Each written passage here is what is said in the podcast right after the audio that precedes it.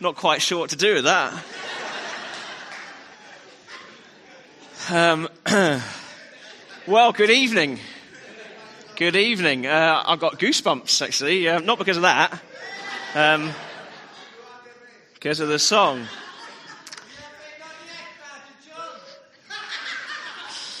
Okay, well, as you just heard, my name is John, and um, I'm one of the leaders here at King's. Uh, lovely uh, to see you here. I'm going to be speaking to you for the next two hours or so. Um, not really, just 10 minutes or so.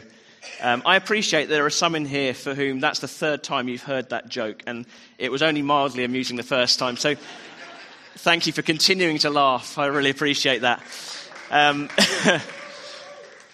It, actually, this feels slightly odd because um, actually, I, I, hope you realize you're very privileged this evening um, because I'm wearing a tie for you.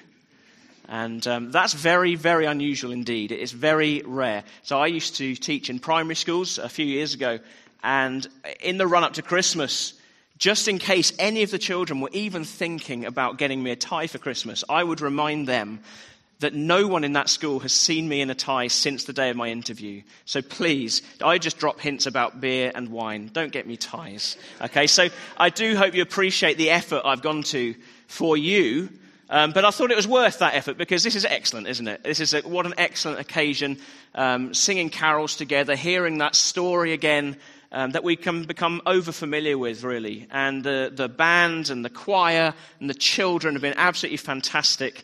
Um, what, it's a really lovely occasion to be together um, doing this so close to Christmas as well. But there are lots of lovely things about Christmas. I really enjoy the Christmas season um, and a lot of the things which go with it. I quite enjoy uh, all of that. And I imagine that everyone here has some sort of family traditions. Those things that you do to make it feel like Christmas. You know, now it feels like Christmas. So in our house, it really starts on the 1st of December, tree goes up, and we're all go from there, Christmas music and all, all the rest. Although I've got to say, for me, it only really feels like Christmas once we've watched Muppets Christmas Carol um, with a large glass of sherry to accompany it as well. Um, but, but we all do things to try to get that kind of Christmas feeling, don't we? To, to try and make it feel Christmassy, to get that Christmassy feeling of coziness, of, um, of peace, of happiness, of togetherness, of family, all, all those kind of things. And uh, one of the great philosophers of our day, Shakin Stevens, he, uh, he, he painted this very beautiful, idyllic Christmas scene um, with these words.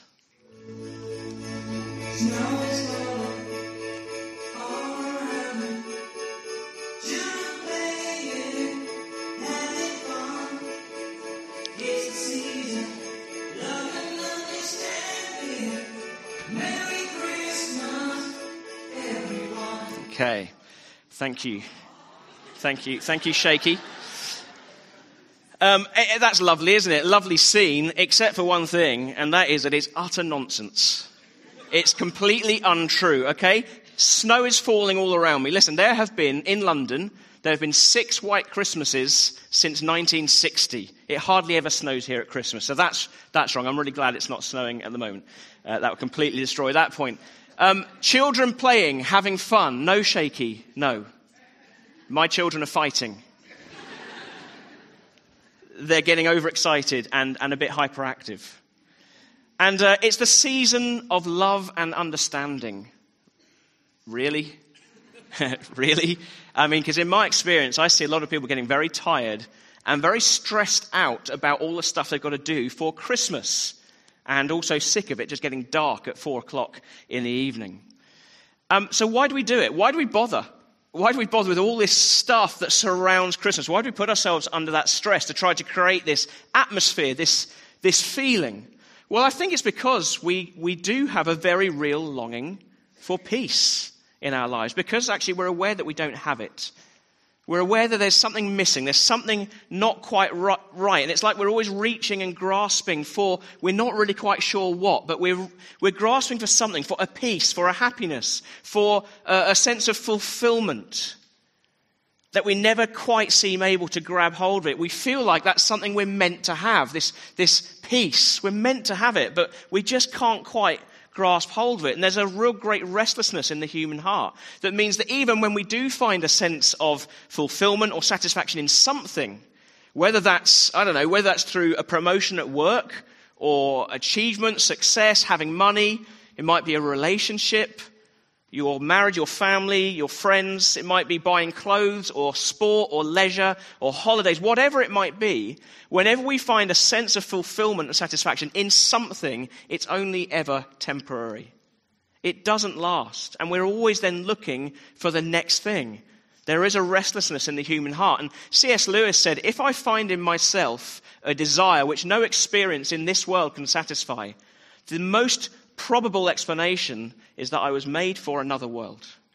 And that's really the story of the Bible. That's the story of mankind, actually. That we were created, originally, we were created in the beginning for another kind of world. We were created for paradise. That's what the whole thing with Eden is all about. And by that, I don't mean the, the shopping center over there. It's definitely not that. That is not what I'm talking about. We were created for another kind of world. But then we lost that world and we made a big mess of things and we, we, we got in a huge mess and God came in, even in the midst of our mess, He came in to rescue us. Now, I understand, of course, that to our modern, enlightened ears, for some, that's quite difficult to believe. You know, God, Jesus, come on, are we, not, are we not now a little bit beyond these children's stories and these fairy tales? Are we not now a little bit wiser, a bit more enlightened in our day? Well, there are a couple of things that I would say to that without really having time to unpack them.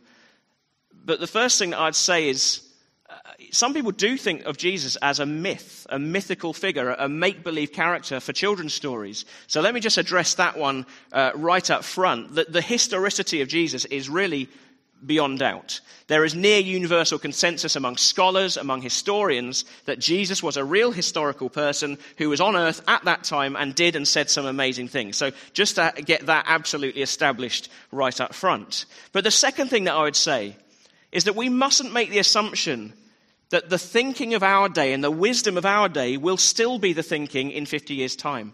In fact, history would show that that is highly unlikely to be the case. Let me read this quote from uh, somebody called Tim Keller. He says this It is striking to see that the opposition to Christian belief in each age changes radically from century to century.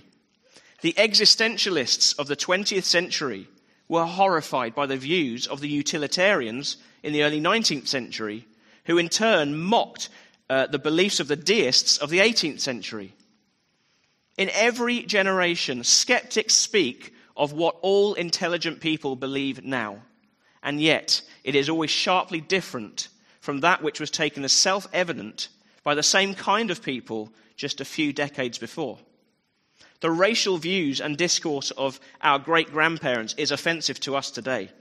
But almost certainly, today's reigning views of race, sex, and gender will be seen as laughable or outrageous by our own great grandchildren. That's hard to imagine because the opponents of Christianity in each era are sure that they have finally arrived at the enlightenment, but that is never the case. Non belief is notoriously unstable. Skeptical views go out of date very fast. You see, the reality is this the wisdom of the world, the thinking and the opinions of this world are always out of date or they're going out of date. They're constantly changing and constantly shifting. And that stands in stark contrast to the, to the gospel, to the message of the gospel, the good news of Jesus Christ, towards which we're pointed every Christmas time. That hasn't changed in 2,000 years. It is still the same message. And actually, it was signposted hundreds and thousands of years before that. So, that reading that, that Jen read out before, unto us a child is born, that's from the book of Isaiah, which was written 700 years before Jesus was born. And in the Old Testament, there are many, many instances that point specifically, very specifically, towards Jesus. So things like where he would be born in Bethlehem. We've heard that tonight. Things like um, his ancestry, the fact that he would be betrayed. It talks about the manner of his death. It even talks about when he would be born. All of this written well in advance of it actually happening. So the fact is, the good news of Jesus Christ never changes. It never goes out of fashion. And in a world of constantly shifting opinion, this message endures from generation to generation to generation, and it offers hope to the whole world. In 1961, Yuri Gagarin was the first man in space. And that was a really proud moment for the Soviet Union because they'd beaten the Americans to it. And the, the Soviet leader of the time, Nikita Khrushchev, he declared on behalf of the atheistic Soviet regime, he said, We went into space, God wasn't there. As if that's my point proved, case closed. Well, C.S. Lewis responded to that through an article that he wrote. And basically, what Lewis was saying was that if there is a God who, who created us, you wouldn't find him in space. Because a God wouldn't relate to humans in the same way that a man on the second floor would relate to a man on the first floor. Where all the man on the first floor has to do to find him is go up. No, he says, God would relate to us more like Shakespeare relates to Hamlet. Because Shakespeare is the author. Shakespeare is the creator. He created Hamlet. He created Hamlet's entire world. And Hamlet is not going to find Shakespeare in the rafters of the Globe Theatre. The only way that Hamlet could know anything about Shakespeare is if Shakespeare wrote something into the play, something about himself, some information about himself. But in the same way, the only way we can find out anything about God, that we can know anything about him, is if God chooses or has chosen to reveal himself to us. Now, C.S. Lewis had a friend called Dorothy Sayers. And Dorothy Sayers was one of the first women to graduate from Oxford University. She was a writer of detective fiction, and by her own admission, she was not particularly attractive.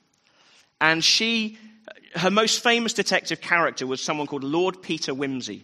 So he, she wrote a whole series of stories about Lord Peter Wimsey. And um, halfway through the series of stories, a new character emerges, and it's a woman called Harriet Vane.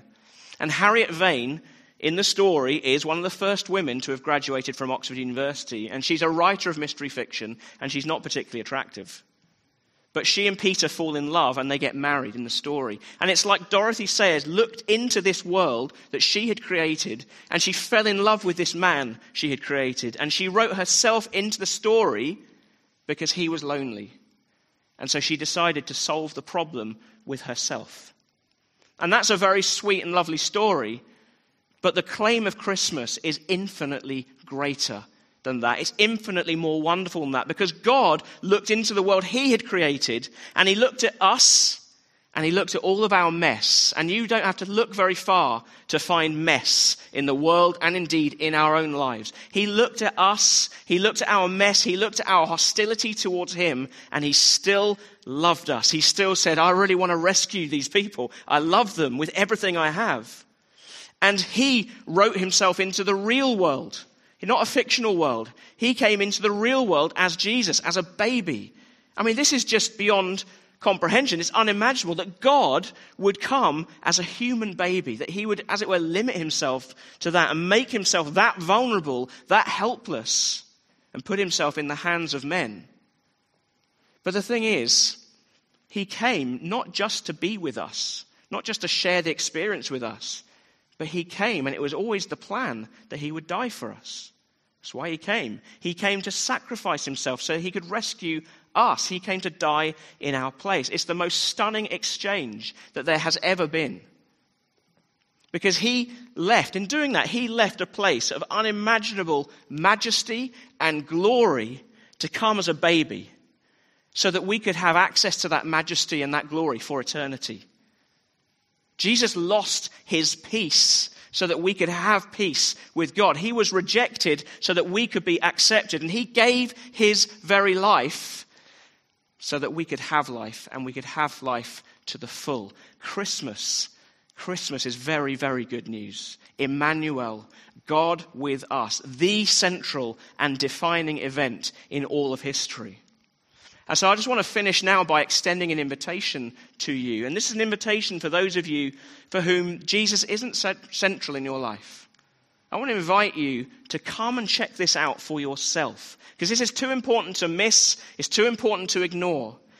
Come and check this out for yourself.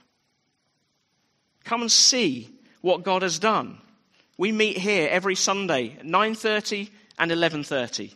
Uh, except for the 27th of December, which there's one meeting at 10 o'clock. But on a normal Sunday, 9.30, 11.30, and across those two meetings, we have around 700 people who come. And those 700 people, there's a range of ages from zero right up to 90. There uh, are many different nationalities. So we counted in September 48 different nationalities in our congregations. And they're from all sorts of different backgrounds.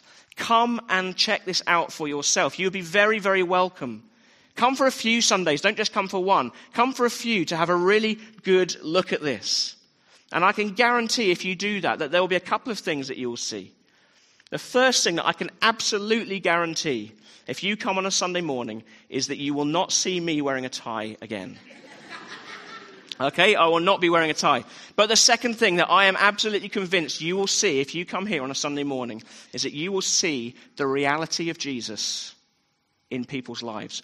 A bunch of very ordinary people who have been profoundly affected by the power and by the love of Jesus and by the peace that he brings and that he brought at that first Christmas. So that's my invitation to you. I guess it's really a challenge and an invitation to come and check this out for yourself. Come and see what God has done, what God is doing in the lives of ordinary people today. Not, not just in, in history, but what He's doing today. And see why Christmas means so very much and understand that He came for you as well.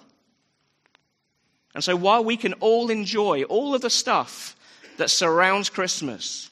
The great news here is that you don't have to depend on any of that stuff to find that sense of peace, that sense of coziness, that sense of family. You don't need to depend on it for that.